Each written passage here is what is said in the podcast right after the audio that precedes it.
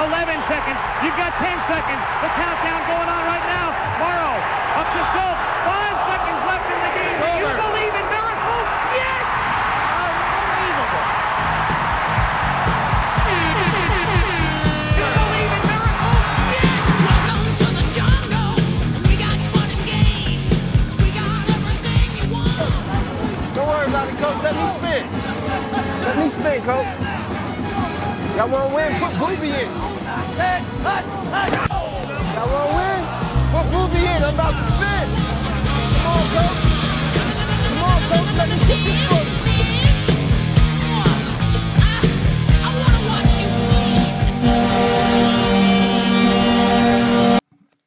Sunday, March 25th, the boys are back. Um, Hal has graced us with his presence. Cooner, we gave him a little vacation time, but he calls in Pat Valentine's uh, hotline a little bit. Hal, how's it going, buddy? How's your week been? It's been good, man. Just another Sunday, you know. I apologize to the fans for uh, missing last week's episode. It uh, we did it. They recorded it late. I think it was at 8 p.m. start time. Yeah. Uh, 8 p.m. on a Sunday. I'm usually in full panic mode, so I turned my phone off. but I'm back. I'm back. That that's great to hear. Uh, little little news. Ket, uh, and Hal, myself and Hal, we we've agreed. I'm gonna go up to Maine on the weekend of 420. Hang out, hang out with Hal, get some lobster, and crush some weekend festivities. So maybe we'll do a podcast. That that'd probably be a good idea. Do a podcast like Saturday or something while I'm up there. A Good Saturday podcast in for Sunday listeners.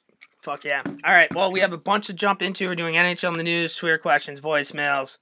We got a sick uh, interview with Barstool Chief about the Blackhawks that runs about a half hour. So if you're a Blackhawk fan, check it out. If you're a hockey fan, check it out because there's some good conversation there. Then we'll do Dom Moore's Heroes and Zeros and our three stars. So this is to be a longer podcast for all you uh, degenerates out there. This one's for you. So without further ado, NHL in the news, play the music. All right, we're gonna hop right into it. This was a huge week for fights at practice. Um, I'm gonna start the first one. Brendan Smith uh, signs a huge deal, four years, 17 point, I think five million with the Rangers after playing great last year for us. Comes in out of shape, immediately in AV's doghouse, barely plays in and out of the lineup.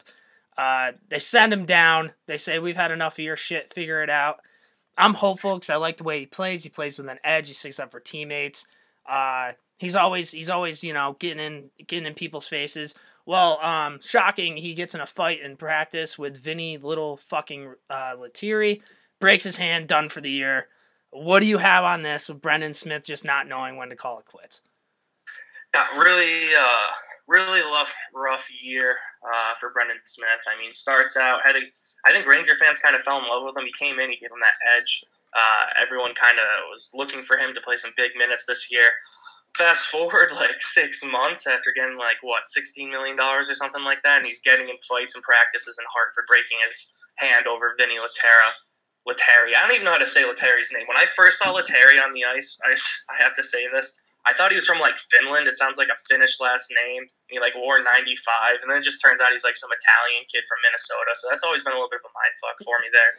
Uh, I don't know, man. I mean, it's a tough look for Smith. Uh, if I had Vegas odds on it, I would have thought that this kind of had Matt Beleskey uh, written all over it, getting in a fight in AHL practice and breaking his hand. So shout out to Beleskey for uh, staying out of this one. I mean, you wrote a blog on it, dude. What do you think? Um. All right. So going into the year, I think the Rangers knew that we had a bunch of questions going on. We had no center depth. Um, we had a lot of young kids. Blah blah blah blah. The one question that wasn't really being raised was Brendan Smith gonna have a bad year. So this is very very fucking shocking. Again, I'm a big Smitty fan. I love it. But what the fuck are you doing trying to beat up Vinny Lettieri? Like what what? I can't even imagine like how that started because I, I feel like Vinny Lettieri would be the last person that will want confrontation. Do you think this was just Smitty like kind of being a bully, being like, "Yeah, I've been there before, kid. You got to earn your stripes," or do you think like Vinny Lettieri's like, "Yeah, dude, like you're fucking washed up and you're never coming back to the show again"? Yeah, I actually know almost nothing about Brendan Smith, but he kind of has that vibe to him that I think he probably thinks he's better than being in the AHL and then playing for the Wolfpack. So I can definitely see him being a grumpy Gus. I don't think he's probably like a big veteran uh, member of that locker room. It's probably I don't know how Wade Redden did down there, but it, it just kind of seems like when Ranger defenseman gets sent to the AHL, like it just goes downhill fast. Did, Um, did you use the expression "grumpy Gus"?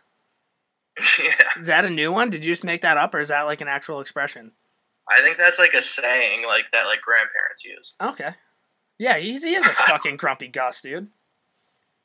I mean, it's I, it's sad, dude. I I mean, one minute you're like in the NHL, the next you're breaking your hand over Vinny Lettieri's fucking CCM helmet, and then next step, I mean, I don't even want to know what the next step is. So he's on the watch.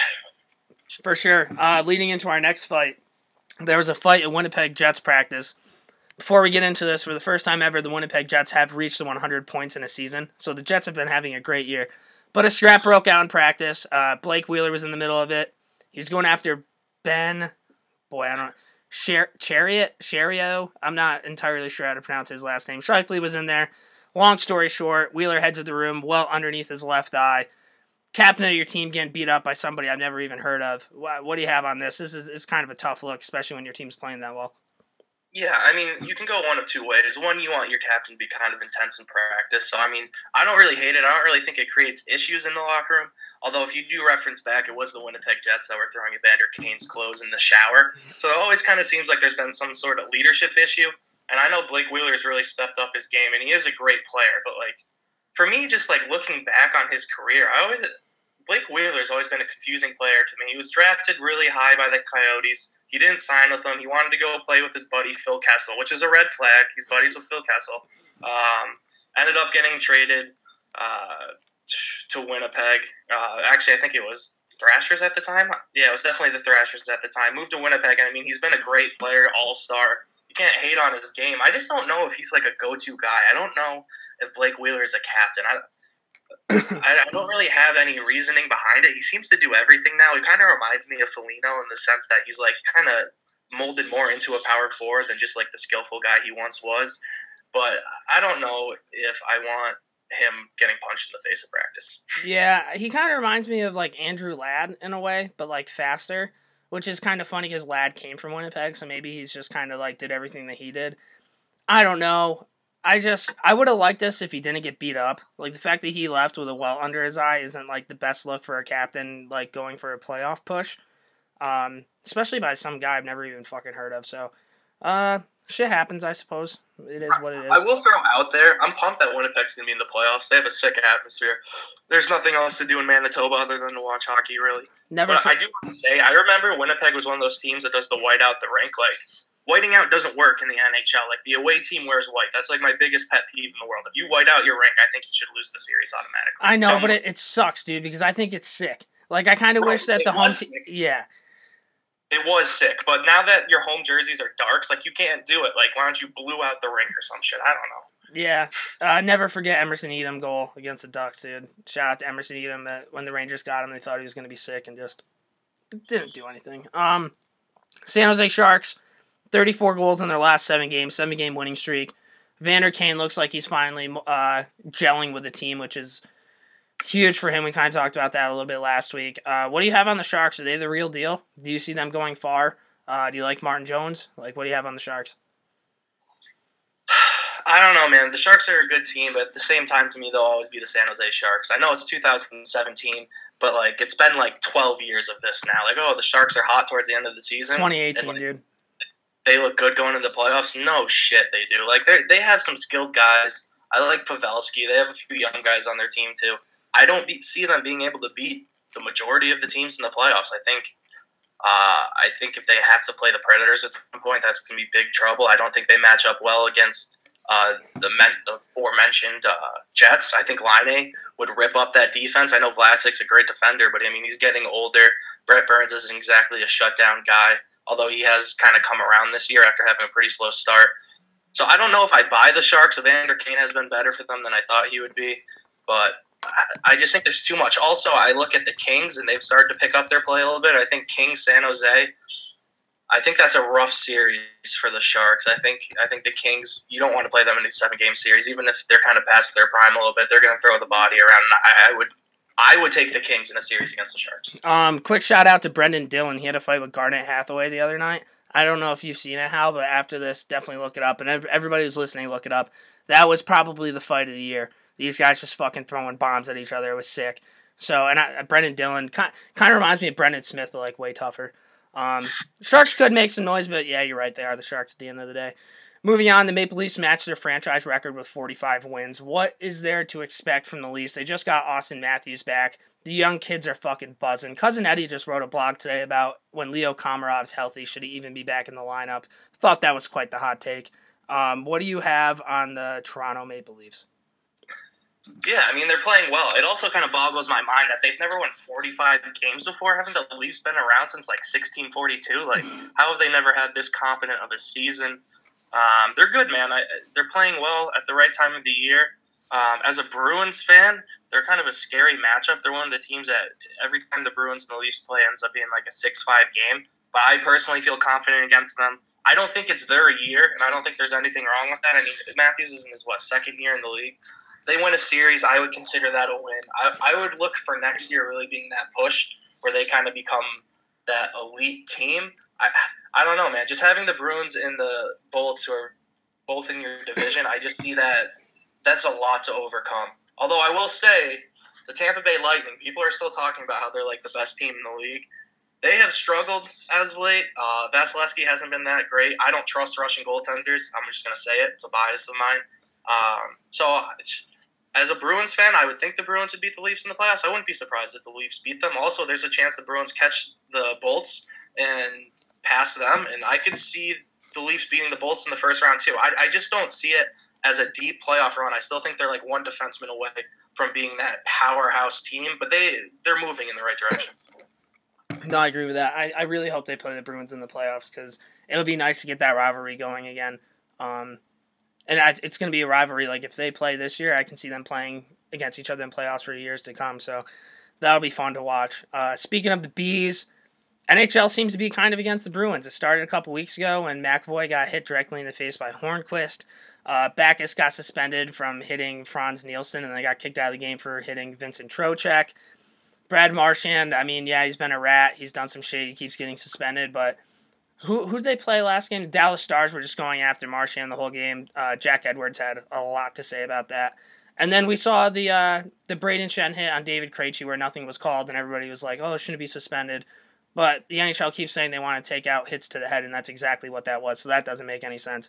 As a Bruins fan, uh, you got to be frustrated, right? Like I can't imagine if this was happening to the Rangers, like what I would be doing. I think it's kind of bullshit. I'm not a Bruins fan, but like it's it, it it's almost like too clear to be like a bias. Like what the fuck's going on with that?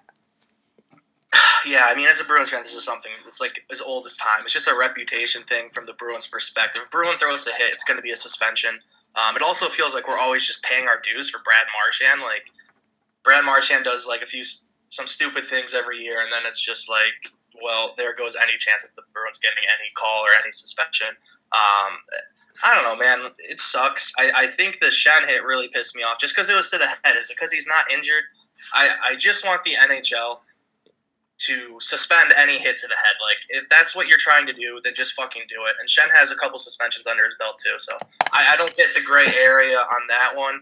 Also, like, I've seen this, like, huge trend, and it's really just idiots on Twitter. But, like, if you. If you are like pumped that David Krejci got smoked in the head, because Brad Marchand Yeah. is a dirty player, then like you're an idiot. Like Yeah. you are one of the dumbest people in the world. Just because there's one rat on the team doesn't mean you wish injury on the other players on the team. Like that is like the most fucked line of thinking like in the world. But I don't know, man. It's gonna continue. I'm kind of fine with it. It kind of pumps me up in a weird sense, just because it's like. You know, I feel like we're the bad boys again. So even though the Bruins don't play with that same snarl that they used to, I mean, we kind of have it. It's definitely toned back just kind of having that bad boy reputation kind of makes you feel a little tougher when you walk down the street. And if anything, that kind of makes the Bruins an even more dangerous team because the Bruins play their best hockey when their backs are against the wall and it's everybody against them. I, I feel like that locker room seems to rally around things like that. That's something I wish the Rangers had any sense of, but it's always been that way. Like you hate the Bruins, the Bruins are going to make sure that like you have a reason why. And I I mean that's great for Boston, honestly. I, I am so nervous slash excited to see Brad Marchand in playoff mode because in years past, I mean, he's an animal. If you look back to that 2011 series, he was low bridging guys. He was punching Sedin in the face. Like, I don't think the NHL is going to let him get away with that, but at the same time, it's playoffs, so it's going to be super interesting to see. I can't wait till his first kind of dirty thing happens and see. I mean, Twitter's going to go bananas in the playoffs for that. So super pumped about Marchand playoff mode. No, for sure. Um, actually, while I have this here, somebody asked last week. I I don't know if the Bruins do or if he just made it up, but like an unsung hero of the year for the Bruins. You weren't here, so I didn't answer it. Um, who who would that award go to? I'm gonna call it the Joe Haggerty Award because I think it goes to your An- Anton Khudobin. I think he's been great for you guys all year, and it just kind of further like makes Haggerty, I guess, relevant. I suppose. But who would you have as like their unsung guy? Like who has been their the best like uh, underrated player? I guess. Fair. I mean, I think Dobie is an excellent pick just because, I mean, there have been so many question marks. He played terrible last year, and he's just been lights out. And he's just that, like, corny Russian kind of Bryzgalov mode of a weirdo. So I love I love having Doby there. If I could vote, it would 100% go to Kevan Miller, probably. Uh, he's actually been wearing the A with all these injuries. It, Kevan Miller's had a very weird kind of like career. He started out, he got a call up randomly, and he did all right. And then he started getting some big minutes under Claude, and it just did not go well. Uh, this past year under Cassidy, he's learned how to skate. I mean, he looks a step faster. I mean, he you wouldn't think it when you say Kevan Miller, but I mean, he breaks the puck out by just skating it out and then dumping it in on a regular basis. Uh, all these injuries, McAvoy, Krug, Chara have been out, and the Bruins have been winning games against good teams. Who's been our number one defenseman? It's been Kevan Miller. So for me, I'm going to give it to Killer. Is Killer becoming Chiller?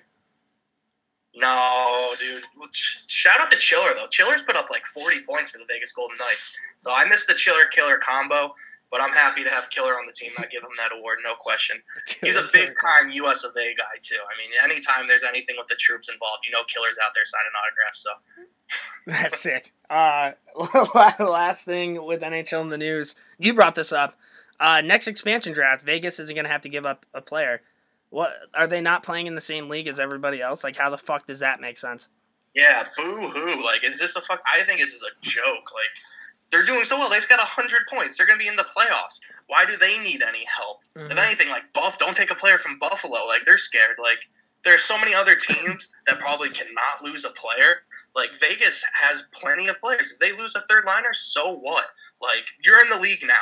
You had your year where you're the expansion team. You're the new kids on the block. Like, everyone's kind of like, okay, like, you guys get these players. You made some good trades. You're new. Like, you have a funny Twitter, blah, blah, blah it's over. Like the run is over. You're going to lose in the playoffs early, and then you need to be able to give up a player. Like if you want to be, I don't know, it just is fucked. You know Like, what you're doing. You, you know what you're doing I'm right so- there. You say that they're gonna get eliminated early. You know exactly what you're doing. They're gonna make a fucking cup run now. Like, like here's this. Hal. Here's the thing, man. You have been. I, I I appreciate your analysis about everything, but when it comes to something that you've been wrong about, it is the Vegas. It is the Vegas Knights, and it's been like that the entire year. So, you, so you saying that they're gonna get eliminated early, you, you just pretty much shirt up a Stanley Cup run from uh-huh. Vegas.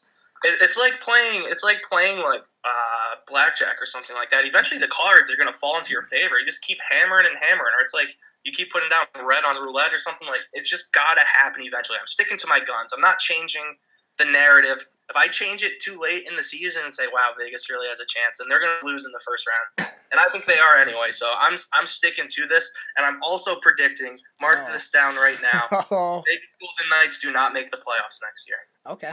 All right. Uh, quick shout out to Fever Boy Rex, who's actually in Vegas this weekend. Uh, just want to say, what's up, Fever Boy? Fever Boy was living it up. Went to a Kaskade concert that got canceled because they just didn't show up. Then went to Tiesto concert. Went to like a pool party.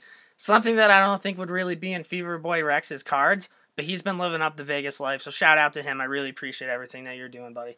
Yeah, I hadn't heard from him in about 24 hours, and then I woke up last night and rolled over and saw my phone, and there was a text from Fever Boy Rex, and just said, "Yo, I'm dead." So hope he, I hope he was chugging Chardonnay at the casino, but kids, kids thriving for sure. Uh, that was NHL in the news. Now we're gonna move on to our Twitter tit- oh, wow Twitter questions. Play the music, Drake. Yeah, trigger fingers turn to Twitter fingers. Thanks, Drake. All right, Twitter questions. Couple. First one from As He Saw. In recent history, last 20 years or so, other than Zetterberg, there hasn't been a European captain led Stanley Cup team. Correct me if I'm wrong. Probably should have looked into that. Uh, some people blame the European style of training being focused on churning out goal scorers without real leadership, drive, or experience. Thoughts on younger European trained players in leadership roles? Um, I mean, that's kind of an interesting stat. I never really looked at it that way if you look at all the playoff team captains coming up, I mean, European wise, what do you got? You got Gabriel Landeskog from Sweden with uh with Colorado. Hal, be be sure to jump in here if you can think of any. Um, I mean, that's the only one I can really think of. I know for a fact that the last time a uh, a European captain won was Lidstrom, which was like 08. No shit, really. Well, I mean, Yeah. if you look at everybody who's oh well, is is Kopitar the captain on the Kings? He is, isn't he? Uh, he is now, so I mean that's a chance too. I think I think Lindstrom's the only captain ever from Europe to win a cup. Oh, Chara, Chara and Lindstrom. I should have probably fucking known that one. So Chara was the last one. That's that's a huge hand up on my part. Um, I don't know, man. I think I think it's just kind of a coincidence, just because I think until recently there weren't too many European captains. I think they're due. I mean, Karlsson, Kopitar are two great choices of captains. I would love to have as captains. The one thing I will say, um, and this is, I don't know, this is probably gonna like sound weird in some sense. I I disagree with the set the kind of saying or the narrative that European style training being focused on goal scorers. Like I love Scandinavian hockey players. Like Swedish Finland, hockey players are awesome, dude. Yeah, those are the type of guys like they don't bang the body as much. Although sometimes you do get wild cards from those countries, and they're the best. They're awesome. But like, they play two way hockey. They play the game the right way. They're they have hockey sense and hockey IQ out the ass. Like I, I have no problem with Scandinavian hockey players. I think sometimes once you start getting into like Czech Republic's like 50-50, Yeah. Russia ca- Russian captains I'm pretty much out on. But uh, yeah, I mean I would have no problem with the European captain winning a cup, and I, I think it will happen sooner than later. I think a lot of this also kind of has to do with the fact that like all those teams winning cups, like most of their captains are Canadians, right? If you look at like Team Canada against all the other teams, it kind of makes sense that like Canadian captains would be more successful when you have guys like Crosby, uh, who else, Jamie Benn, Giroux. I mean, the list goes on and on with fucking awesome Canadian players. Um, but I, yeah, I think I think they're due. I love the way Swedish players play. You put Karlsson on a good team, who knows? Uh, Kopitar's fucking sick. I like the way the Kings are. So yeah, it could go either way. Um, next question. After last season's Caps second round loss again to Pittsburgh again, this DC native also started following the Sens.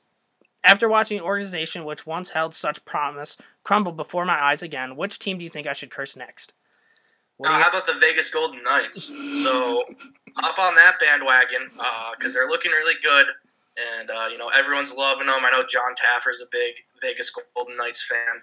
Uh, hop on that bandwagon uh, for me, uh, preferably for the playoffs, and uh, watch them go down. I mean that's a that's a really tough look. Although, and no offense, Ozzy Saw. Um, congrats on not being a Capitals fan anymore. I hate Capitals fans for some reason. I think they're the absolute worst. So I would rather be a Sens fan than a Cap At least you already know your team sucks. Like the Caps are just going to lead you on. But yeah, go Ve- Vegas Golden Knights for how. Yeah, I, I like that answer. I'm gonna go with the New Jersey Devils just because I'm so sick and tired of people saying the Devils are the new like uh, MSG team to watch. Uh, I am hoping so bad that the Panthers come out of nowhere and you know slide in. Leading up to the next question, Baby Buff wants to know: looking in from outside the wild card, do the Panthers and Kings make the playoffs? I'm gonna go yes and yes. Those are two great teams. The Panthers are only a couple games behind are a couple points behind, but have a couple games in hand, and the Kings have just been playing fucking great hockey with a, a goalie who's won a cup. Um, I mean, what do you have on that? Yeah, I, I actually thought. I mean, I'm surprised that the Kings aren't in a playoff spot. I guess that's kind of hand up on my point. I thought they were already in there. Do you know how close they are?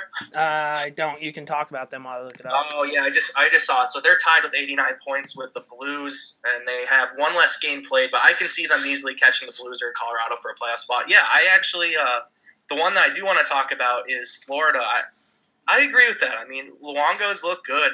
Uh, I it would be sick to see Barkov in the playoffs. Like I don't know if he's really had a run before, but I think Barkov in the playoffs would be electric. Huberdeau's been playing well. Bjugstad, I, Frankie Vatrano. They have the Springfield Rifle now. I mean, I never. It's hard to hate on the Florida Panthers. I don't know if that makes sense. Like I don't. I'll never like the Florida Panthers, but it's hard to hate on them. They're just kind of like they play in front of ten thousand people. Like you used to love Scott Mellanby. I fucking love Scott I think Mellanby. I think they have a good chance. I mean, because they're they're two games at hand, and they're looking at the Flyers and the Devils. I mean, that's not like any like crazy two teams to come back on. Like either of those two teams could fall apart at any second, and they have like multiple times in their life. Uh, so I, I actually predict. I think the Flyers might fall out, and I could see Florida coming up. Yeah, I mean, we can only hope. I would be. I just really don't want the Devils to make the playoffs. I don't think Grabner's done anything since he's been there, which is one of the funniest things I've seen. So, You think Roberto Luongo? I mean, do you think he has a one more Stanley Cup playoff run in him? I know when I was a Bruins fan, I really hated him in that Stanley Cup final, talking about Tim Thomas pumping his tires and all that. But uh, do you think he has it in him? Because I, I do. I mean, his numbers looked good this year. I think they've rested him enough. He's had some injuries, but he's kind of bounced back. What are your thoughts on Luongo at this point? I, like I used I used to hate Luongo. I hated the way he looked, how he slicked back his hair, and I always thought he thought he was like the fucking man. But like over the last couple years, he's kind of been like a jokester, like on his Twitter and shit like that. Uh, he had a very like sick speech about um that shooting that happened about like how we have to like come together for like the kids. I thought that was cool. He's a leader, man, and he's yo, he's a good fucking goalie. He's always been a good goalie. I just I think it, in the beginning of his career, he, it was kind of more all about him, and now he's kind of like realized like maybe I shouldn't be like that. Um, he used to be like my Marc Andre Fleury that I just fucking hated him, but he was still good. But for some reason, I didn't like him. I, re- I wouldn't mind that dude. I, I like the way the Panthers are made up. I love Keith Yandle. I like Luongo. Uh, I don't know if Derek MacKenzie is it Derek MacKenzie. I don't know if he's still their captain or not, but I just I kind of like the way it's looked out. And the fact that Barkov may be under like some fucking finally getting some national attention would- be awesome because that guy's sick.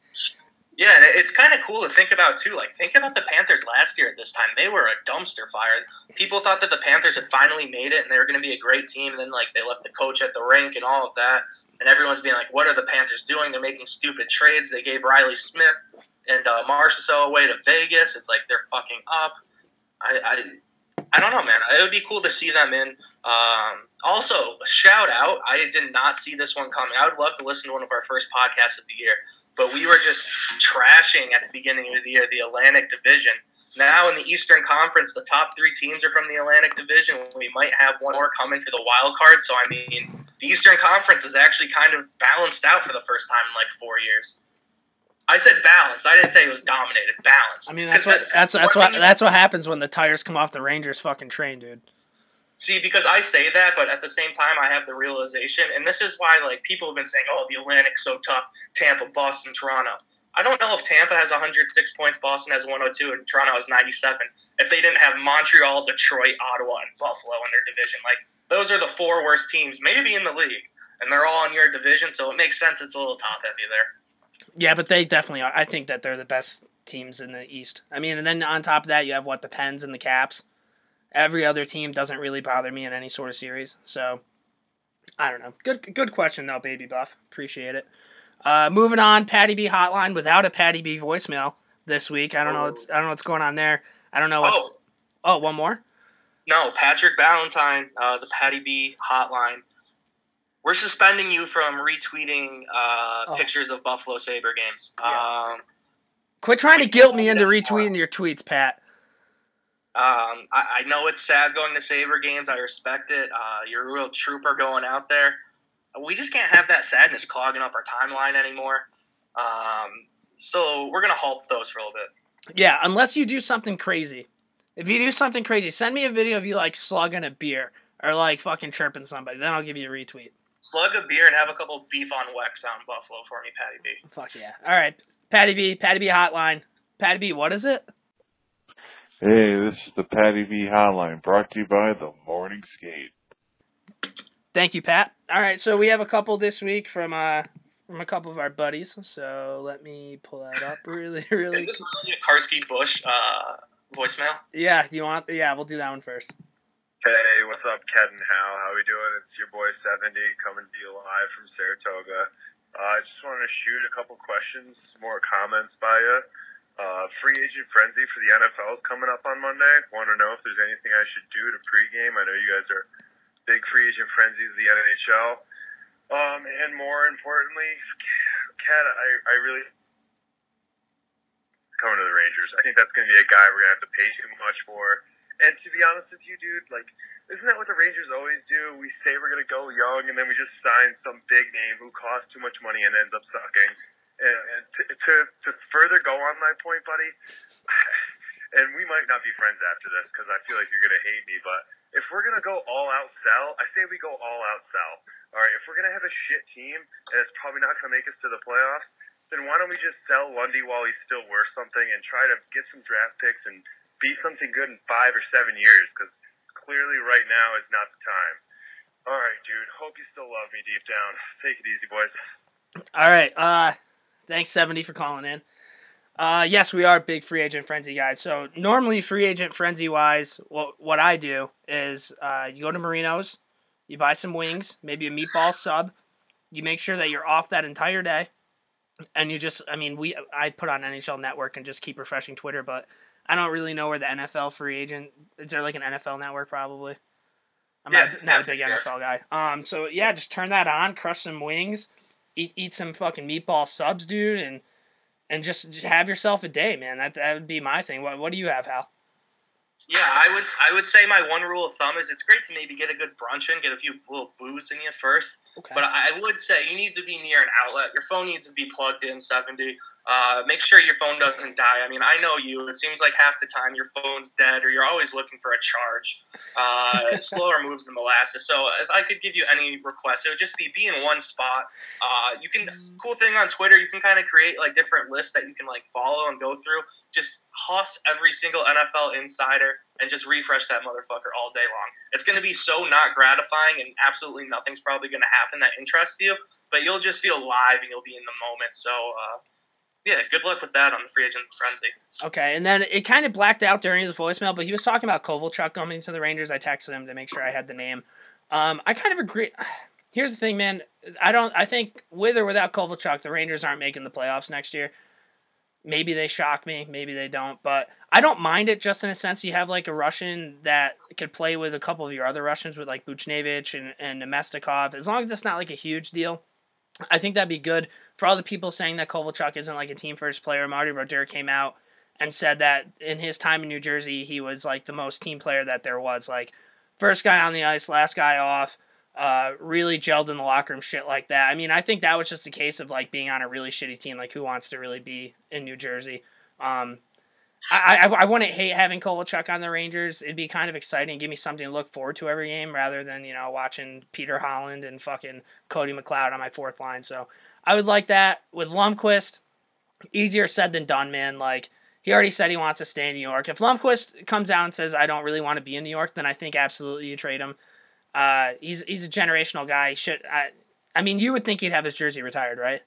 Even though he doesn't have a cup. Hundred percent. Definitely. So I, I, I want to be against it. If you if you my one thing though is if you deal Lundqvist, I would deal him to like a team where you'd have a reasonable shot. I know you're always trying to make your team better, but like I don't want Lundqvist going to the Sabres or some bullshit. So um what what do you have on that, Hal? Yeah, I think two things. Kovalchuk, the one thing about Kovalchuk, and I don't think he's a bad teammate either. I, I really like Kovalchuk. The few years in the NHL he made the playoffs, he was fucking awesome. Electric. Didn't did he fight Dubinsky? Uh Who did he fuck. fight on the Rangers? Sean Avery. Sean Avery had him fucking going crazy back when he was on the Thrashers. So I remember, I don't know why I remember that Thrashers Rangers series so well, but I thought Kovalchuk was unbelievable in that series. I, I think the Rangers still won the series anyway.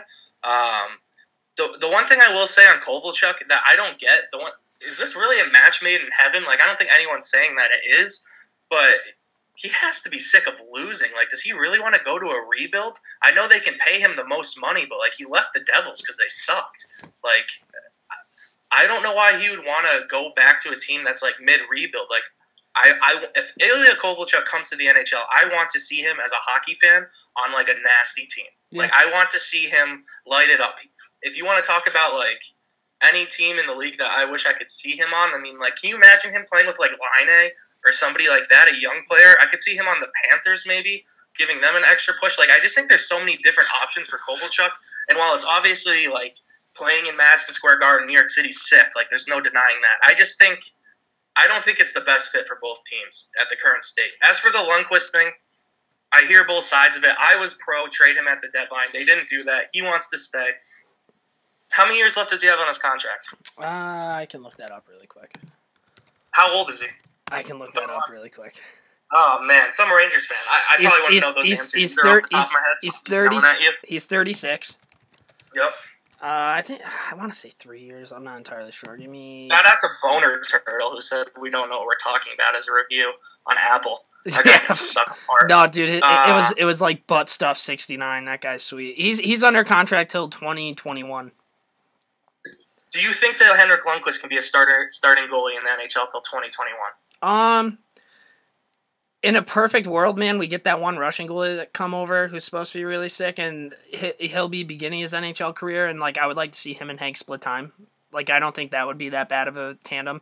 Uh, shout out to Benoit Allaire, your arch nemesis. Uh, I think if anybody can keep Hank relevant and Hank in like a good shape to win games, it's that guy. So I think he has the proper setup. Just like the people in front of him really aren't that good anymore. I, I here's what I I think ideal situation. It's 2021. Henrik Lundqvist is going to retire at the end of the year. He's only played like 25, 30 games at the trade deadline. He's looked great. The Rangers trade him to a cup contender. They eat half his salary so they can do it. They get some good prospects that year, and then they go on and win the cup, and it's like Ray Bourque all over again. I think that would be the coolest story in the world if you won a cup that way. I will say, um, for from 70's standpoint, like it's tough, man. I understand what he's saying. Like, if you're gonna go full rebuild, why do you want this sick goalie in the league? But in your net, but I just don't think Henrik Lundqvist is at the point in his career where he's gonna be like carrying the team when they suck this bad. He's gonna be a good goalie. I don't think he's gonna make that huge of a difference in the standings. As fucked up as that sounds, he might when you kind of like what Barstool Chief said in that interview that we did today with Crawford. He might win you ten more games a year, but I don't think it's gonna be that outstanding that it's like fuck. If we didn't have Lundqvist, we'd really be tanking. I could be wrong though. No, I mean over the last the one thing that I hate is like, yeah, I know I'm a Richter guy over Lundqvist guy, which that's just who I am. But I can't stand the hate that the Rangers fans like give Henrik Lundqvist. It, it- to me, it's fucking crazy. Like the, it's it's so like either you really like Lundqvist or you fucking hate him, and I don't get the people that hate him. This guy's done everything that he's possibly could. Like, oh, he whines, he cries, yeah, because he's fucking competing and he hates being on a shit team. Would you rather have him be like, oh, okay, yeah, give up a goal, good try, good try, Mark, for getting the puck out of the zone, good try, dude. I I wouldn't want anybody on my team like that.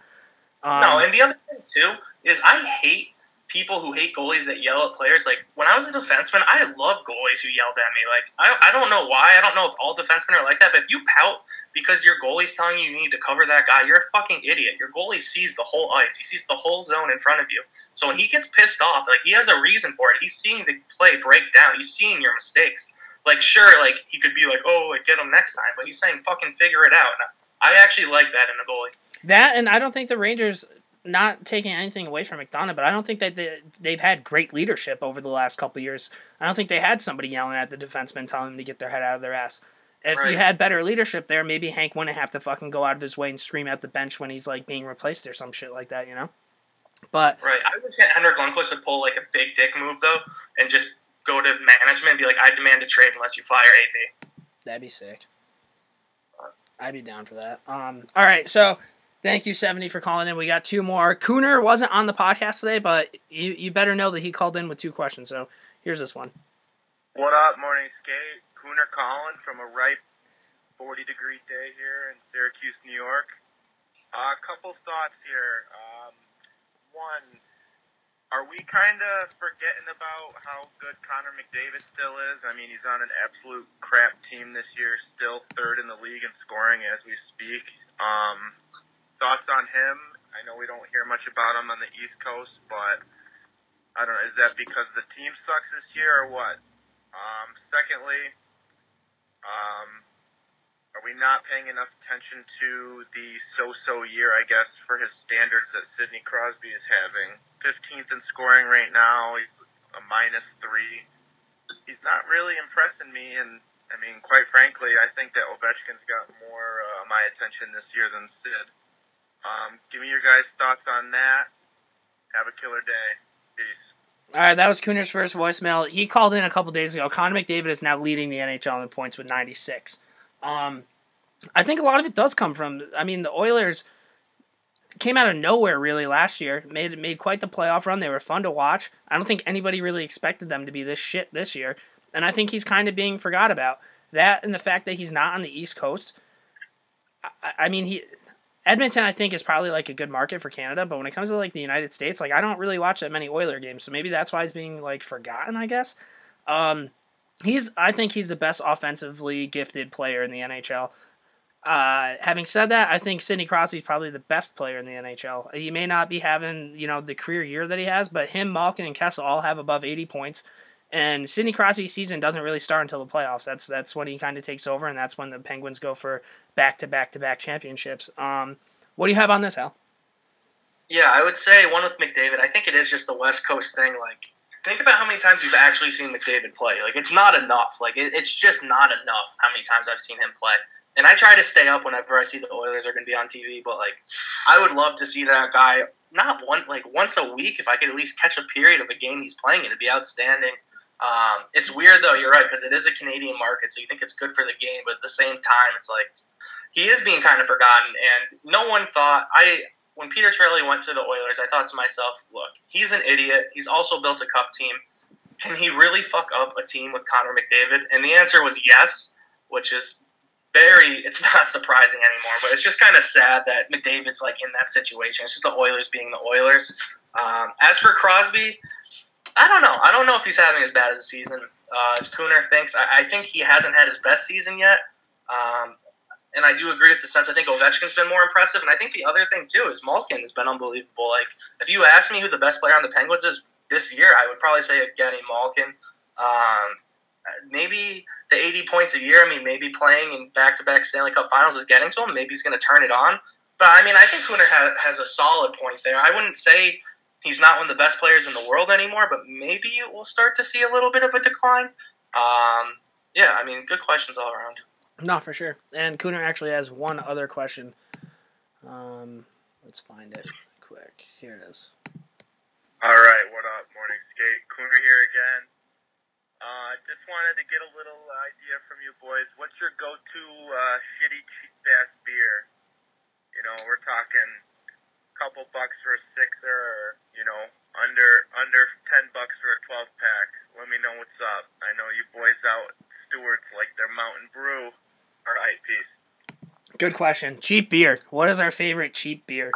Um, I think I think everybody in high school when they went to like parties and shit. Would you agree that Keystone was kind of like the the beer that everybody saw because it was cheap, right? Yeah. The one thing about our our friend our group of friends is we we would buy it'd be like two more dollars, but we'd get Rolling Rocks and we sent it on Rolling Rocks. Didn't didn't Eamon have like a, a keg one time of Rolling Rock? yeah, Rolling Rock was a weird choice, but definitely, definitely a lot of Rolling Rock was thrown around. Yeah, so I, I would go I would go with the green can Rolling Rock. So I, I'm going to stick with the green can. I'm also going to do a little bit of a Rochester shout out for Cooner Oh, and yeah. Fever Boy Rex. I'm going to go Jenny, uh, Genesee Light or Jenny Creams. Uh, pick your poison. Uh, the one thing with Jenny Creams, I will say, uh, some people listening to the podcast might not know them. Some do.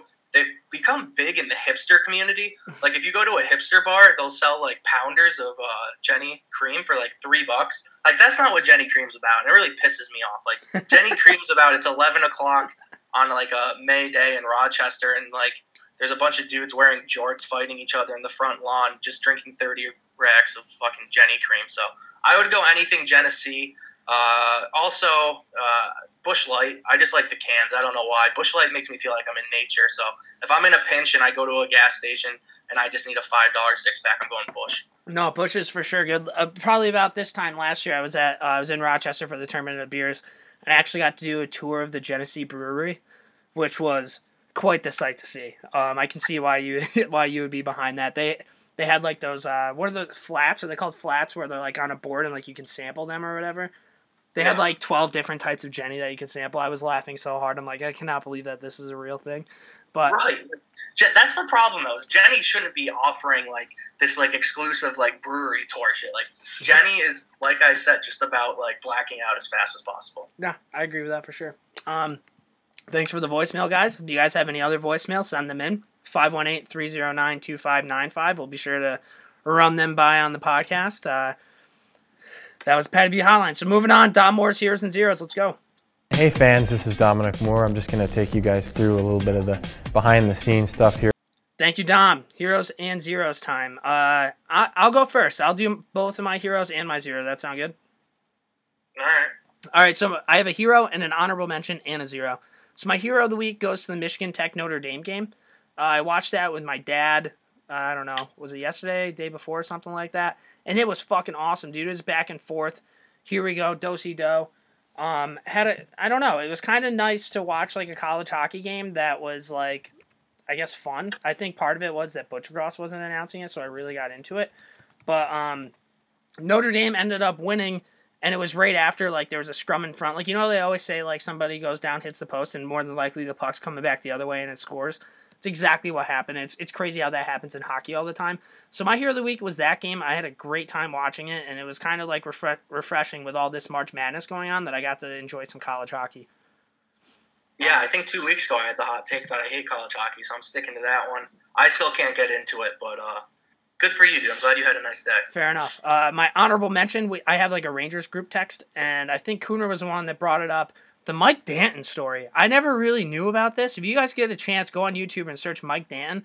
Essentially, like this hockey player who hated his dad, so like he ditched his last name and like moved in with like his youth hockey coach or whatever. Uh, played for the Albany Devils for the Devils, and then when he's playing for the St. Louis Blues, he got arrested for putting a hit out on somebody. And the cops thought it was on his coach. He said it was out on his real life father. And then this guy, after he goes to jail, goes to co- goes to college in Canada, and lights it up for this college in Canada playing hockey there. Played overseas. What a fucking story that was, man. I don't remember any of that. I think I texted you about this. Incredible. Yeah, I mean, it, has everything. It has like uh, a lot of drama. It kind of seems like a lifetime movie. There's some like weird allegations going on. It's kind of like a love story. There's agents involved. There's coaches. There's a guy who hates his dad.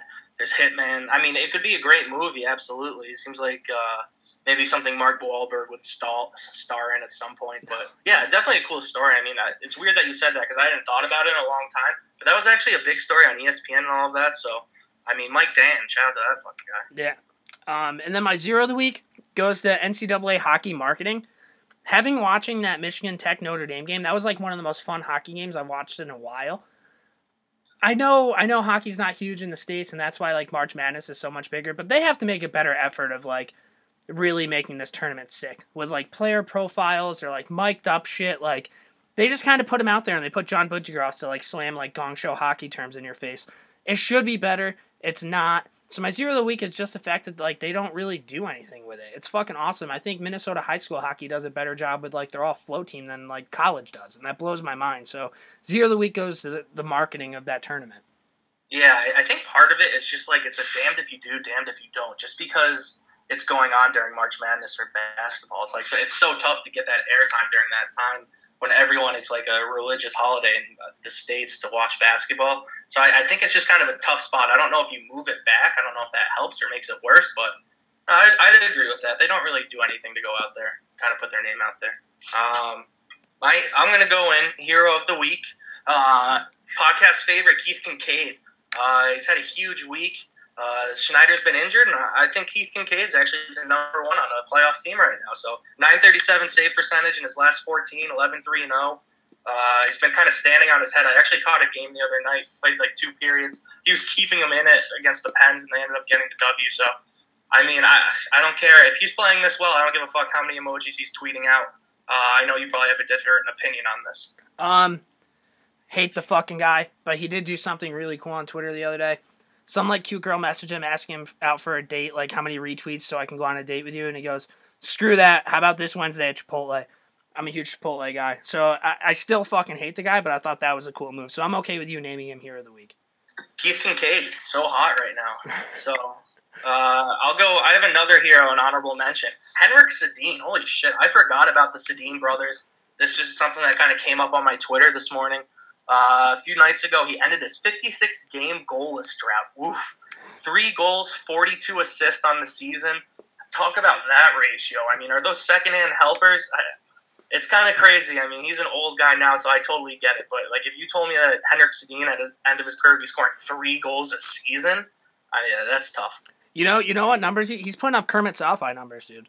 secondary, ass- Oh did my you God. get my secondary assist? Uh, fucking Kermit Southeye has like 90 points in the league in the league that I play in right now, and I think he has three goals and like 94 assists. He's just all about moving the puck. I mean, I don't know, man. Just fucking put the puck on net every once in a while. You're a great passer, I get that, but let it rip. Fuck. Yeah, no, I agree with that. Uh, my zero of the week is Bruins fans in the Ryan Donato train. Uh, as a Bruins fan, like I really like the kid. I think he's going to be a great player. I know we talked about this Friday night. I think I think I think he's going to be a solid second liner as a ceiling. Um, it just seems like Bruins Twitter is going a little too gung ho on this one, hyping him up a little too much. I think he's a great addition. and He'll be a good player. But let's pump the brakes.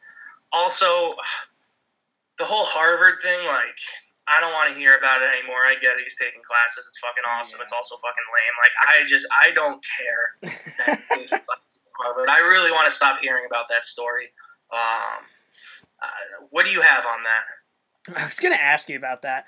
Half of me thinks it's like kind of a baller move that he's like, yeah, I still, you know, I'm still going to class. I'm missing practice. Like, I think that's kind of cool. But then the other half of me is like, dude, you signed a professional contract. I think your head should probably be in the game for a playoff push. Would you agree with that? Yeah, I mean that that's kind of like part of me is like fuck dude, just give it up and like focus everything on the Bruins. The other part of me is like if I dropped out of college after like my junior year and I was going to Harvard, but I still wanted to get a degree at some point, I'd be thinking to myself, holy fuck, if I have to take these classes over again after I haven't read a book in 10 years, I might put a bullet in my head. Yeah. So from that perspective, I kind of get it because like taking any college class a second time is literally the worst thing in the world. You just want to punch yourself in the face every time you take it. So I get that, but yeah, man, it's like hang up the books. Like we're trying to win a cup here, pal. No, yeah, I, I get that. I I don't know. That was like a huge story, and I knew I as soon as I saw it, I knew people were gonna like fucking blow up about it. I mean, I guess good for you, Donato. Fucking Jimmy Vesey Jr. Um, all right, so now we're actually gonna get into our interview with uh, Barstool Chief, who hopped on uh, talking a little bit about the Blackhawks. So, quick shout out to him. Here's the interview.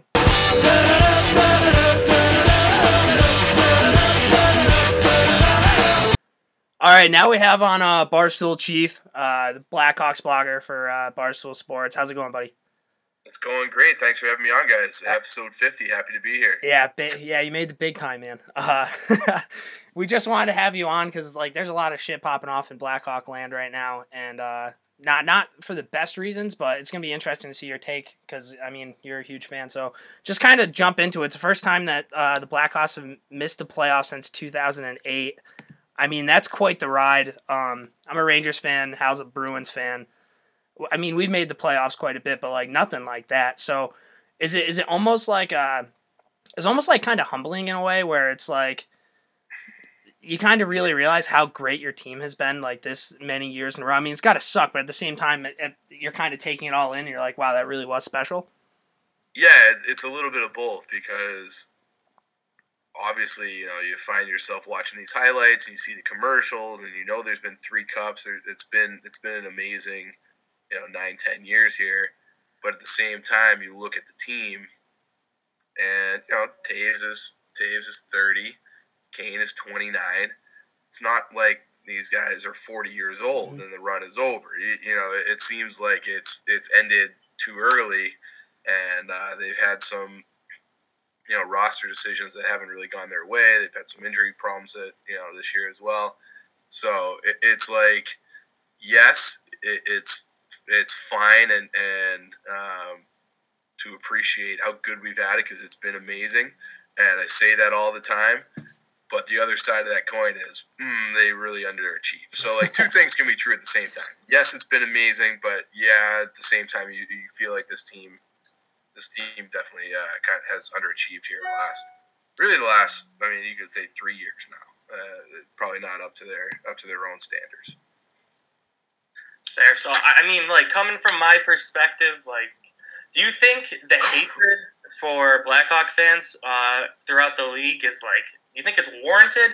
Uh, it seems like a lot of people are kind of dancing on the Blackhawks' graves right now. My perspective, it's more of like an annoyance. Like, I don't hate the Blackhawks. I respect their dynasty. They are the greatest team of like this era, but I'm just kind of sick of seeing them. Um, do you you get that? Like, Oh I'm yeah. just wondering from- I, I get I get it. Obviously, as you can imagine, um, uh, Nashville Twitter has really become like a thing. I guess and they never existed. I'm sure. I'm not saying that they're bad fans or anything like that. I've been to games down there. I Was I went to games down there probably ten years ago too. It's a good barn. Nothing against Nashville. Their their fans on Twitter are terrible. Um, and Minnesota Wild fans can be bad as well. But then obviously being in the barstool world, um, with the Bruins being so good again, um, you, you get a lot of uh, grave dancing from from the Boston Stoolies as well. And it, it, I honestly, sometimes you get grave dancing, but I also just follow a lot of a lot of Boston people. Like I follow Feitelberg, clear obviously, and he's a big Bruins fan, and he couldn't be happier about the Bruins, and it just it makes me miserable because I want I want my team to be good.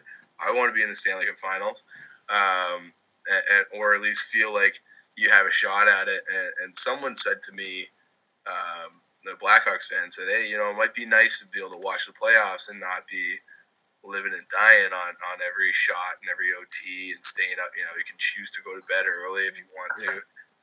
Are we allowed to swear on this show? Yeah, show? bro. Yeah. Fuck that. Fuck that. I love I love like the nerves and the, the that big uh, big game feeling and um, staying up late like where you have like a, a, a harmless shot from outside the blue line and it still makes you like wince because Yeah. you just never know in OT like I love that and you just can't get that unless your team is in. Now I'm gonna watch like uh, obviously I'm, I've been a Blackhawks fan my entire life, so I'm 31 years old now. So still the majority of my life, I'm pretty used to them being shit and missing the playoffs. Um, but uh, it's way better when they're in. So I'm gonna enjoy the playoffs, but it, it's gonna suck to see all these other teams like having fun. Uh, you know, No, I, even even it's better to get be in and lose and still get those emotions, positive or negative, than just be on the outside looking in, being like, "Fuck, I wish that was us." No, I completely. So, um, like I said, I'm a Rangers fan, and like we made the playoffs. I mean, I don't know how many years in a row. It's been it's been a while since we haven't been in the playoffs, but I completely agree. And now I find myself like I still watch every game, but it's not like the same atmosphere where you're like somebody gets pucked, they're about to shoot. Now I'm just like that's probably gonna fucking go in. Like you you aren't really like into it. I spend my time counting like how many turnovers Marc Staal has, and it's like it's not like really like the best thing in the world. So I I get where you're coming from there. Uh, Yeah. so, I mean, you guys are out of the playoffs, but you talked about injuries a little bit earlier. Uh, Crawford's been out for a while with a concussion. My question for you is: If Crawford never got that concussion, do you even think that we're having this conversation? Like, do you do you still see the Blackhawks missing the playoffs, or is it, you know, we haven't really played that well anyway, so who really knows, kind of thing? I, I it's it's both. I, I think one he covers up a lot of mistakes, so you're you're gonna there's gonna be some games on the schedule that Crawford just steals from you because he's probably you know top five or six goalie in the league, at, at and where our goalies this year have been they've been terrible by backup goalie standards. So they've tried Berube, who I'm sure you're familiar with from New York market, Yeah. uh, Anton Forsberg, and and uh, Jeff Glass, which was which was a nice story, but they all were just they've been bum, bums. They're just they've been so terrible, and so yeah, like having Crawford, you definitely like without a doubt get some more wins. I also think that guys play a little bit of hot potato in the puck uh, with the puck in their own end, and they just chip it out, and uh, it's because they're afraid to. Um, they're afraid to make a mistake in their own zone because they Yeah. know it's pretty likely it's going to end up in the back of the net. So I think if you had that security blanket of Crawford, uh, your D would probably play a little bit better too, just because they'd feel more comfortable and sure themselves um, instead of just squeezing the stick. Because oh my God, if I make a mistake, we're going to lose. And that's kind of where that's kind of the way it is right now with with the Blackhawks. But uh, to answer your question, I don't know that it's a guarantee that they'd make the playoffs, but I think they'd be right, kind of right there in the mix. Like how many how many wins is Corey Crawford worth? I mean, 10, Yeah. 10 more wins, and then that gets you that puts you right on the on the wild card spot. So they're definitely not good enough to be up there with Nashville and Winnipeg, but could they be in the mix with Colorado and Dallas and those guys? Yeah, probably. You mentioned the backup goalie issues. I just wanted to touch on this. Uh, Scott Darling, anybody who gets drafted out of the uh, the EJ CD Select, shout out. I mean, he's a legend to me. I always liked the guy. What, what do you think of his season right now? Did you predict this? Did you not think he was going to be like a starter? Did you think he wasn't worth that money? Uh, what are your thoughts on Scott Darling? Because I mean, he was a great backup. Uh, Well, he, he is like an actual like real life friend of mine. So his, his like his uh like his best friend is like one of my best friends. He was my goalie uh, in, in prep school. So we have like I've known Scott for like a long time, like prior to the prior to his time with the Blackhawks, and um and prior to my time with Barstool, it was just kind of a weird weird thing. And um, so I really thought he was going to be a good goalie. Like that, I mean, I, I might be biased, but he, if you look at his save percentage last year, he's up, you know, over 930 most of the year, uh, which is obviously outstanding. And Crawford had injury problems last year um, as well, and Crawford and uh, and Scott just kind of carried the day, and it was no one even thought about it, and uh, he looked like an all-world elite goaltender. He he served a vital role on that team that won the cup. He Mhm. kind of Crawford lost his mind there for a minute in uh, the first round, and, and Scott got came in in relief and got a win and got a win in, the, in another game. So uh, yeah, I to, I mean I actually finally looked up his numbers, uh, like just maybe earlier this week, and I knew he was having a bad year, but Jesus Christ, like those those numbers are horrendous. I can't imagine he would put up back to back years of that. I think we'll see the real Scott Darling next year. I think new market, a little extra pressure, and you know the you know the big money, um, team kind of in flux um, with ownership, and you know you just a lot of transition going on there. And I think you know as as he settles into the into that role as the real number one, and then also kind of just again none of this has come from Scott. This is just my opinion but you have like the face of the franchise, former Conn Smythe winner Cam Ward looking over your shoulder when you're the quote unquote the guy. Probably not the best uh, way to break into a new team. So when you're trying to make it your team and be the real number one, so uh, not that Cam Ward's been great, but I, I think next year Scott will bounce back and we'll see kind of the guy that we saw here in Chicago. I can root for that. Uh, Scott Darling bounce back season, something I can definitely pencil myself in for. Big time. I'm looking forward to it. Um, another deal that you guys kind of made over the offseason, uh, you sent Panarin over to the Blue Jackets for uh, Brandon Saad. I think when it happened, everybody kind of thought it was an even deal. Like Saad's finally coming back to the Blackhawks. Maybe you know the chemistry's still going to be there. I think the first couple games he was awesome for you guys. But looking at the points, Saad's got 33 points, 17 goals, 16 assists. Panarin's got 25 goals, 44 assists for 69 points. Nice. Um, when I thought Panarin was going to the Blue Jackets, I kind of thought he was just a product of being around Patrick Kane. Like I thought anybody could put up that many points if you're playing with like a guy that talented. But Panarin's kind of proven us wrong a little bit this year. He's still putting the puck in the net, and he's playing for Torts, which probably isn't like the most fun thing for like a young creative Russian to do. Um, what do you have on this deal? Like, are you are you kind of pissed that this ha- this went down? Like, do you wish there were like takebacks immediately? Like, what do you have on that deal? Yeah, I mean, hand up, I was one of the guys that thought it was a good trade because, you know, on a couple different levels. You had, yeah, Brandon Saad coming back. You put him with Toews. They had had a lot of success. Uh, Toews needed a little bit of a jolt. So everyone kind of felt good about it on that level.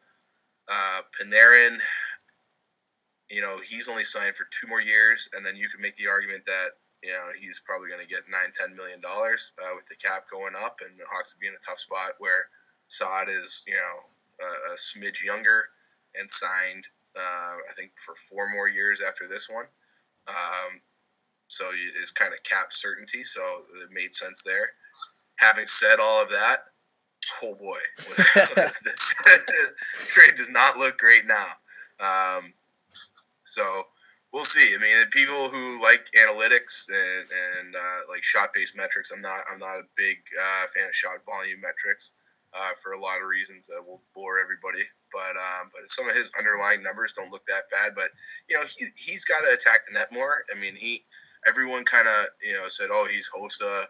Um, Hossa Jr. and there are a lot of similarities to their game, but the biggest difference is that Marian Hossa can flat out shoot the puck. Yeah. Like he he has got a cannon of a shot, and Saad just doesn't have that. So if he's going to score goals and be effective, he's got to play down closer around the net, um, and not be a perimeter player. He's got to take the you know put his shoulder down, get to the front of the net, um, uh, you know, driving in transition and things like that. And uh, and I know he's had like a career low shooting percentage this year too. I think he's down around like seven point five, which I think you know you'd like a player like him to probably be around 10 Mhm. Um, so then you're looking at a guy who finishes with maybe 25 goals. If- So you can put some up, some of it on puck luck, but even our, our own announcer uh, Pat Foley, um, in the middle of the broadcast, and the Blackhawks never, you know, their station is owned by the team, Mhm. so their home broadcast they never say anything negative. He's described uh, Brandon Saad as a power forward without any power, and you know, he so it was like, whoa, Pat Foley going hard. Um, That's a rough but look. So he, he's not like a he's not like a physical guy, but he does a lot of things well. He really does. I hope he I hope he'll bounce back a little bit um, next year, and, and maybe that trade will start to look a little bit more even.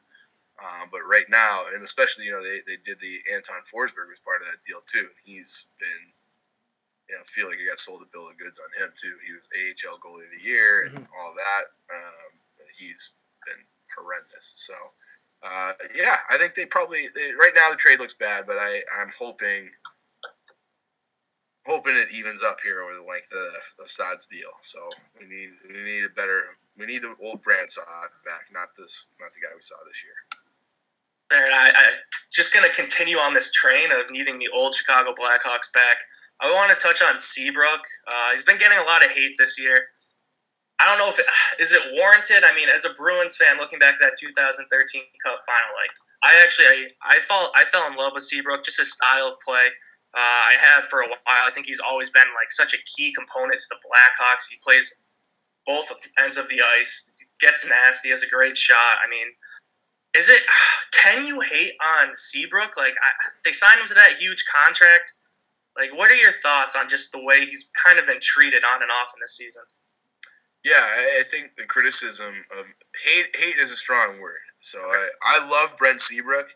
He's been bad. Okay, so um, I I really you know uh, uh, like people on Twitter are like unnecessarily nasty. Yeah. And so I, I don't want to be a part of that crew, obviously. Um, but yeah, I mean, he, he just doesn't move like he used to move. So you have a combination of him slowing down and the game getting a little bit faster, and that's a bad combination for him. So he really is probably, um, you know, a third pair defenseman at this point in his career, just the way he moves, the way he moves, and uh, and, needs sheltered minutes. But because the Blackhawks don't have any other good defensemen, um, you can't really give him sheltered minutes. So then he, he gets exposed. But there were times earlier in the year uh, where they had, you know, Rutta and Forsling were playing well in a shutdown pair. And uh, then they had, uh, and, and they kind of allowed Seabrook to play third pair minutes and matchups. And he, and he looked okay. Like those were his better stretches of the year when he was kind of protected. Um, uh, but if, if you're relying on him like you used to back in the day when he was when he was Mr. Reliable. He was like the big daddy of the team. And you could count on him to do anything he's got. He's got like if you look up like a YouTube, you forget all the huge goals he had Yeah. in like overtime playoff goals. I think everyone remembers that game seven against Detroit. But I want to say he's had like five OT winners, which is crazy for, for a defenseman. Um, so I you know I love Brent Seabrook. I hope they retire his number and all of that. If they could find a way to get out from underneath that contract, I would be very much in favor of that as well. Yeah, I think you've kind of seen that over the last couple years where like teams are giving like those big physical defensemen like a Dion Phaneuf, Dan Girardi, Brent Seabrook these giant contracts. And then towards the later years, like there's just so much hate because like they're getting paid. I mean, what the fuck do you really expect them to do? That like they want as much money as possible. They're not going to say, "Oh, hey, by the way, can we restructure my contract so I only get paid like a million dollars a year?" That's not going to happen. That's just unrealistic. So yeah, and, and they don't even allow restructured contracts in the NHL. So Yeah. it's not like not like the NFL where Tom Brady can come in and be like, "Well, you know, we need to sign somebody. You know, we need to sign an extra corner. Well, pay me more up front, and we'll I'll take a million dollars less or whatever." yeah, They just don't. That's not written into the CBA. So, um, I mean, it is kind of sick in a way that Brent Seabrook is going to be the highest paid player from this era. When you add up all of his contracts, he's going to make over a hundred million dollars. So it's more. It's going to be like, yeah, it's, it's crazy. It's crazy. It's crazy. So, props to his agent. Uh, and like he always just had good timing, I guess. Uh, I, you know, I think that's not on Seabrook. That's on Stan Bowman. Uh, again, not to bring the Patriots back up again, but if Belichick is running the Hawks, there's no way Seabrook's getting that deal. Yeah. He's just not like you, it's like you have to be willing to move away and, and kind of see into the future. And and you know Seabrook's never been a guy who's no well let's just say as a fitness freak. Okay, he's not like Duncan Keith or Kane or Toews in that regard, where he doesn't really you know take the best care of his body. you don't want him to be player. though, dude, because that's just not him. Like you don't want him to be somebody he's not. Like you need him to be Oh, Brent yeah, I do. Seabrook. Oh, you do. I do. I, would- I love would, I would love it if he were a fitness freak and playing like getting the most out of that, that. contract. I would, I would fucking love that because he'd probably be a half a step quicker, and that would make all the difference in the world. So maybe he'll get into that this summer. Knock on wood. That would be wonderful. Mix in a celery stick or two. Um, Yeah. so last question. uh, Uh, Hal just kind of brought it up. If you were Stan Bowman, what are your priorities this offseason? Do you keep uh, do you keep Coach Q? What players do you let go? What players do you try to bring in? What what are you trying to do in the front office to make this team a Stanley Cup contender again, if you can, if that's even realistic, or like wh- what direction are you going? I, I don't know that you can that you can get them back to where they're a Stanley Cup team uh, next year. Uh, maybe with they've got some interesting young D prospects on their way. They, they need to they need to like re uh, overhaul the defense, but they locked themselves. They had two guys that they had no business signing uh, that they've signed in the last month, Rutta and uh, Gustafsson. Both of them stink. Okay, Rutta Rutta is like fine, I guess. Gustafsson is he is garbage. He is garbage, and they they signed them and overpaid them. So they're both. So it's basically, unless there's some big trade coming, uh, they're locked into this same exact defensive group that was well below average this year. It was probably one of the worst units um, in, in the league. So I think you you know you probably hope for a bounce back and and you know I, I actually really like their young forwards. I like the a lot. I like Schmaltz a lot. I love Hinostroza. You think you maybe get a little bit of a bounce back from uh, from Saad, and he, they signed Dylan Sikura uh, this morning officially. So he's you know one of the best players in college hockey. Uh, they drafted him four years ago. So he's 22 years old. He's going to play on Thursday night. He's going to be in the mix in the top nine. So they the forward group I think is pretty close. I wouldn't mess with that too much. Mhm. Um, I'd like to get rid of Anisimov maybe, but it's the D. It's the D that they have to fix in addition to getting Crawford back. And I don't know how they can. I just don't know. I, I don't see any like easy fixes out there uh, to get the D back where it needs to be. Um, as far as firing Q, I wouldn't, but I also wouldn't be like surprised. And I think you can make an argument for firing him. Um, which is just crazy to say out loud, but because I and I, he's like one of my favorite like pieces of this dynasty. I just love I love the guy. He like Yeah. doesn't say anything. He's grumpy. He's got that mustache. the player's coach. He's gotten the most out of these guys. Um, but you know, I, I do think there's something to the the theory that coaches have a shelf life. So if you wanted to make that argument that you know that they just need a different voice, uh, then maybe maybe it is time. But I I personally would I would like to give him another crack at it uh, with this you know developing these kids and then getting Crawford back and seeing seeing where you are next year. Yeah, and I think too. Now that you mentioned that, looking back at that Panarin trade, it probably would have been nice. I mean, I know it's hindsight, but like thinking to all the trades, you think of like Johansen to Jones, like maybe taking Panarin and flipping him for a young defenseman, kind of help you out there, might have been a better move than trying to just go lateral with a different form. Yeah, no, I mean certainly. Yeah, there's. I mean, there's a lot of what it coulda, shouldas with this. With it, you know, they tried to. You know, people talk about the Murphy for Hjalmarsson trade too, and probably not as much as the Saad Panarin thing, but. Um, I you know I thought that was an okay trade at the time too, and I Hjalmarsson is again like I've been saying I love these guys, but I do like you win Yeah. three Stanley Cups, and I'm like you're like I'll just love you forever. So I was sad to see Hjalmarsson go. Um, but He it was a super underrated defenseman. That guy. yeah, and, and just maybe you know I think it was one of those things, and he was in a similar contract situ- situation as Panarin, so they wanted to get younger, a little bit more athletic, and the you know Connor Murphy fits that bill, and um, but and cap certainty as well. Murphy's signed for, for another five years, where uh, Hjalmarsson's up after after next year, so it was like let's get a little bit more cap you know cap predictability, and um, but he just hasn't worked out either. And and he moves well. He's he plays a little bit mean, you know, which they need and which I like. But he is so bad with the puck on his stick that he, he kills any any type of transition offense you might get. Everything's just off the glass. He can't make that first pass. A lot of times it's like you see his like brain freeze, and it's just like, oh, this is going to be icing, and then two seconds later, that's exactly what happens: Yeah. icing or a turnover. So um, again, that, but you know, young guy, had a lot of bad habits to break coming from the worst organization with the Coyotes. So you would think maybe he could in year two take a step and, and you know maybe move into like a, your number four D D pair. You know, not fourth fourth D pair, but your fourth best defenseman, Mhm. Uh, as opposed to like being in that cloud of, with Seabrook and all these other guys who are really third pair guys. You need somebody to step up and develop. Maybe Murphy can be that, but I don't know. It's been uh, the D is a problem, and it's gonna. It looks like it's gonna continue to be a problem. There. Well, I know. Uh, I know. Ket said last question. I just want one more for you, Ryan. all day, boys. It's Sunday. We can no problem. Ryan Hartman. Uh, I mean, good. I think you guys got good value for that. I think you got what a first and a fourth. Uh, is that right? Uh, I thought it was just a first, but and there might have been some like conditional draft. Like we might have swapped out a fifth for a fourth or four, you know, whatever. But yeah, it was that first round pick that was the the prize for sure. I mean, I'll, first off, great looking dude. No one can deny that. I mean, unbelievably good looking dude. Very handsome. Uh, I'm just kind of looking forward to the playoffs. Seems like his game is made for the playoffs. I, I think he's like everyone knows of him. You see him with some big hits go around the internet every now and then.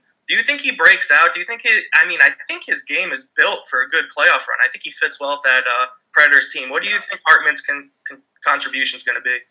I- think so too. He plays a little bit nasty. He's but he does have some skill. He, he's a guy that goes to the net. Um, you know, he people were kind of disappointed with him last year. So he, he in his rookie year last year, he had 19 goals um, in like 70 something games. So really a 20 goal scorer as a rookie. Like you're like, oh my god, that's phenomenal. And then right at the end of the year, he like broke his hand. So he was playing in that national series with a broken hand that no one really knew about it, and it was like so he was just not the same guy down the stretch and in the playoffs because really because Corey Perry gave him a whack, broke his hand. So fuck Corey Perry. Classic Corey Perry. classic Corey Perry.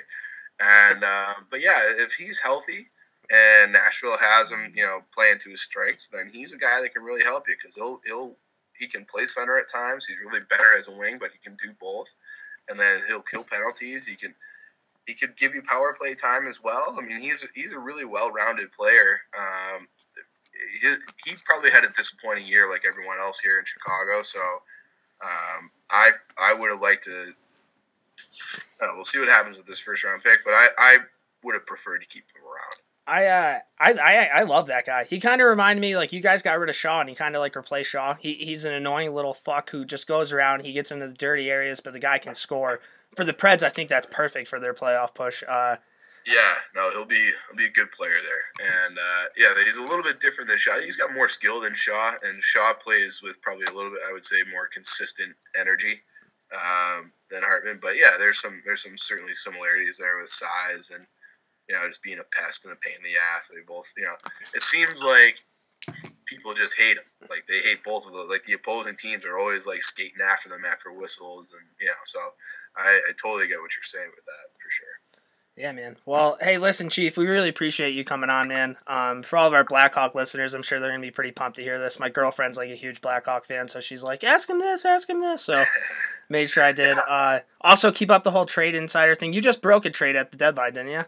Uh, Was it Tommy I, Wingels? I got, I got a Carolina trade that I broke, Josh Jooris. That's what it was. Josh Jooris. Yeah, so I had that one. Uh, the Winter Classic was like the big thing I got this year, but I mean, dude, if you're not gonna be a professional hockey player, being an NHL trade insider would probably be like the number two thing to be, right? God, I would love to be an insider. I, you know, I get like little nuggets here and there, but I don't. I'd love to like actually know like what's like. I'd love to be the guy like Bob McKenzie probably hears like a thousand like different trade ideas from GMs that never actually happen. I'd love to be like to know that stuff, like what trades like almost happened but then fall apart. Right, dude. I wish I was like Bob McKenzie's little bitch, just like underneath him, like hearing fucking everything that's going on, sipping margaritas at his college in the or at his cottage in the off season. Like that, That guy's guy's the fucking that guy man. lives the life. Dude, sure. right? The Bob Father. But thanks again for hopping on. If you guys don't follow him already, at Barstool Chief, uh, tosses up great hockey blogs over there, so definitely check him out. Thanks again for coming on, man. Yeah, appreciate it, guys. Anytime. Have a good day. You too. Hey guys, what's up? I'm Kevin Weeks. But you got to back up. I got to deceive Too you. close, too close. Hold on, I'm going to put my mask on because I didn't sign a waiver. So Thanks again to Chief for coming on. That was awesome. Um, it's kind of interesting because we don't really get to talk too much Blackhawk, so we appreciate him coming on. And our last segment is going to be our three star segments. Play that music. All right, Jim and Mike, thanks very kindly. A nice weekend for you. As always, our three star selectors are stars of the hockey scene wherever we go on Rogers Hometown Hockey. Okay, three stars. Uh, kind of thought about this. I don't. This is kind of off the cuff because I didn't really even like write anything down. But three hockey accomplishments. If you were like a sick hockey player, excluding a Stanley Cup or a gold medal, what three hockey accomplishments would you like want to achieve? So, do you want to go first? Or do you want me to go first? Uh, we can go back and forth. Why don't you go with your first one? Um, I would love to be an assistant captain. I think that would be fucking sick. I don't know if I would want the full C just because of the amount of responsibility that it carries, but the fact that uh, I'm a I'm a beer league GM and it's it's a fucking pain in the ass to get people to pay pay money and pay for jerseys and shit like that. And on my winter team this year, I finally got the A, and it was so much better, dude. I just got to focus on my game, dude. I didn't have to worry about people like paying money. So my third stars, I, I would want an A on my jersey.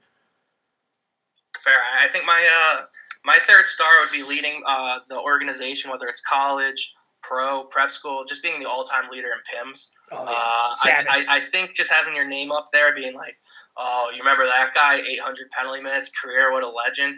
Uh, that's a record that just doesn't die easily. I mean, someday it gets beat, but uh, for that moment, like you are the toughest guy, even if it just means you're a fucking idiot and took a lot of stupid penalties. Like people always look back and be like, that guy was a nail gun. I can just tell. Yeah, quick shout out to Adam Schneider of Queensbury Hockey. If you talk to anybody who's ever played Queensbury Hockey, they'll tell you that Adam Schneider is like the craziest kid you'll ever meet in your life. And then you meet him and you're like, yeah, well, that's true.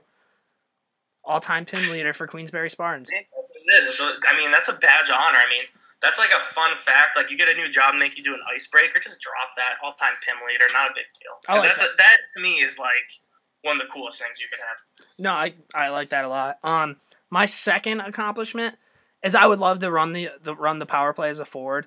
Because if, if you're if you're the guy up top as a forward or like taking one timers and shit, you got skill, dude. And it's always kind of cool if you score one timers. I've I've never really have ever scored a one timer before, but I can only imagine like how how big I would think my dick was if I ever scored on a one timer. So running like the power play on the point and the umbrella or being like the guy in the one timer slot, I think that'd be pretty sick, dude.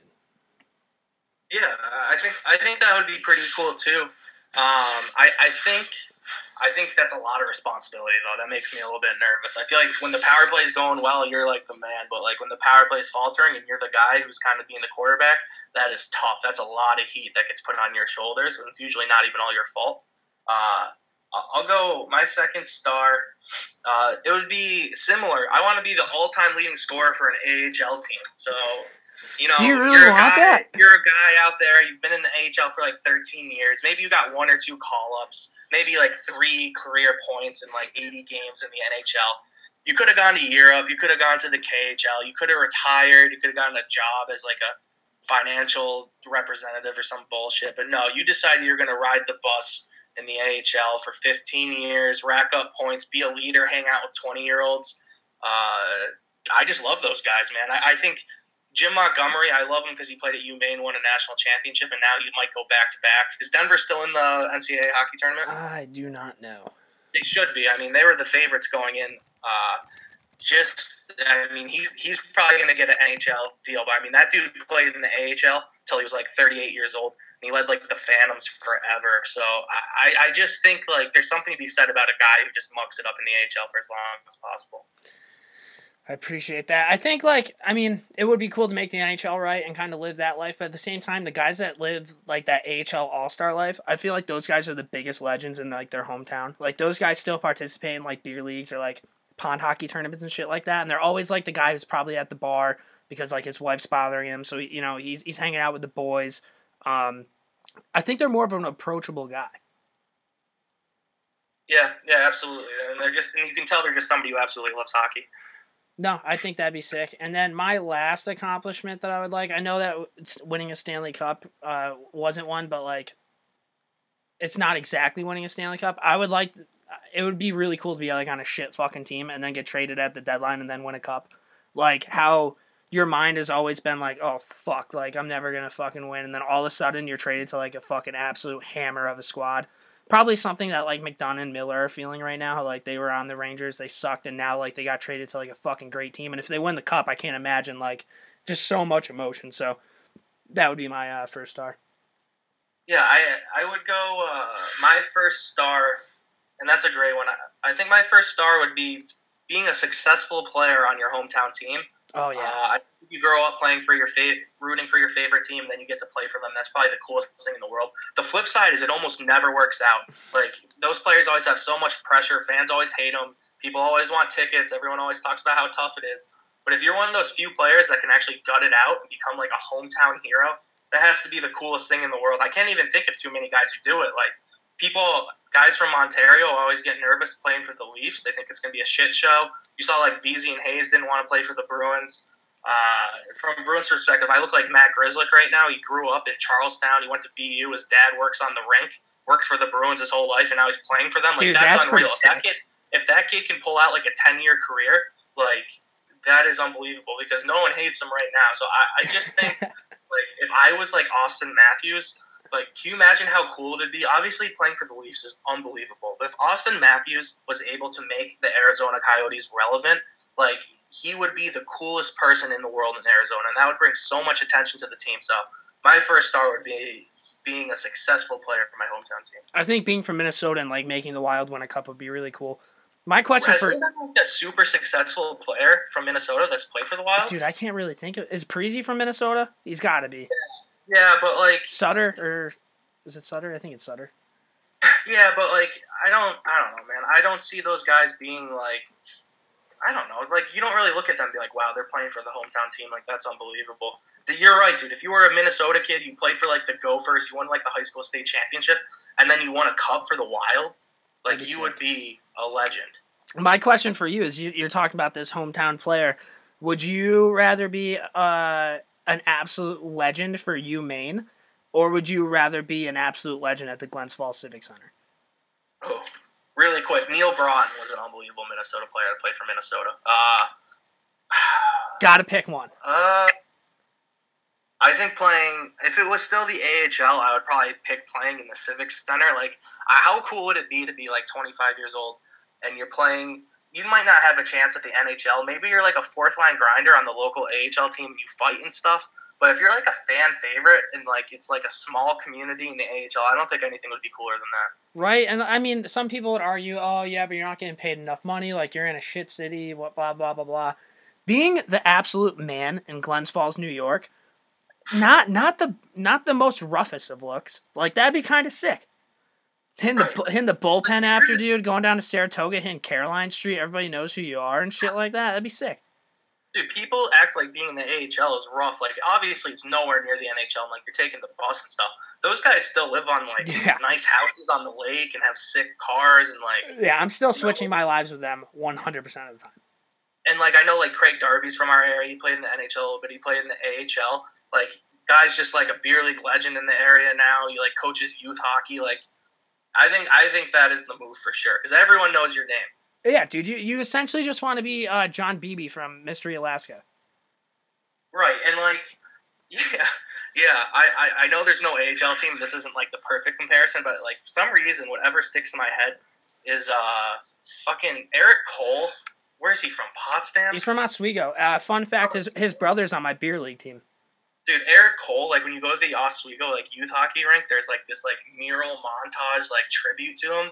It's like so legendary. It blows my fucking mind. Also, I look at like like Massena hockey, like up north New York, like they had like Bogosian and all those guys. Like if you're able to be a legend from one of those towns, like Dude, Rick, Rick, Richter and like Plattsburgh. yeah, yeah, people forget. Yeah, man. I, I played junior college. and We'd have to play North Country. That you show up to the rink and it's nothing but Mike Richter shit.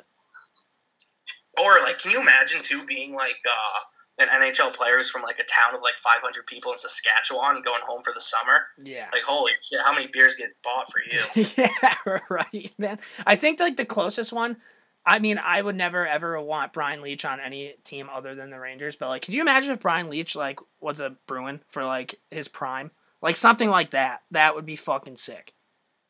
yeah, I don't like Brian Leetch though. So How do you not like Brian Leetch? That makes no sense. He's probably top three USA defenseman all time. Yeah, but like, who are the best USA defensemen of all time? Like Phil Housley, Chris Chelios. Here's my issue, dude. I just hated '90s American defensemen because they're always so fucking soft. Brian Like, Leetch was awesome, dude. Right, like they were sick offensively and they were good defensively, but then you looked at like Stevens and all those guys just throwing elbows, and then like the Americans are always making sick first passes. So I don't know, man. I I just like I had an issue with '90s American defensemen. Fair enough. All right. Well, that was this week's podcast. Again, it was a little bit long. Appreciate Chief coming on. Hal, glad to have you back, buddy. Uh, any other words for our listeners? Patrice Bergeron's in the lineup tonight, so uh, Bruins are back. Bruins are back. And hey, guys, leave us some reviews on the iTunes or whatever fucking thing you're listening to us on. Or give us a shout on Twitter or Facebook, anything. We just want to know that you're fucking listening, so please let us know. Um, all right, we'll see you next week.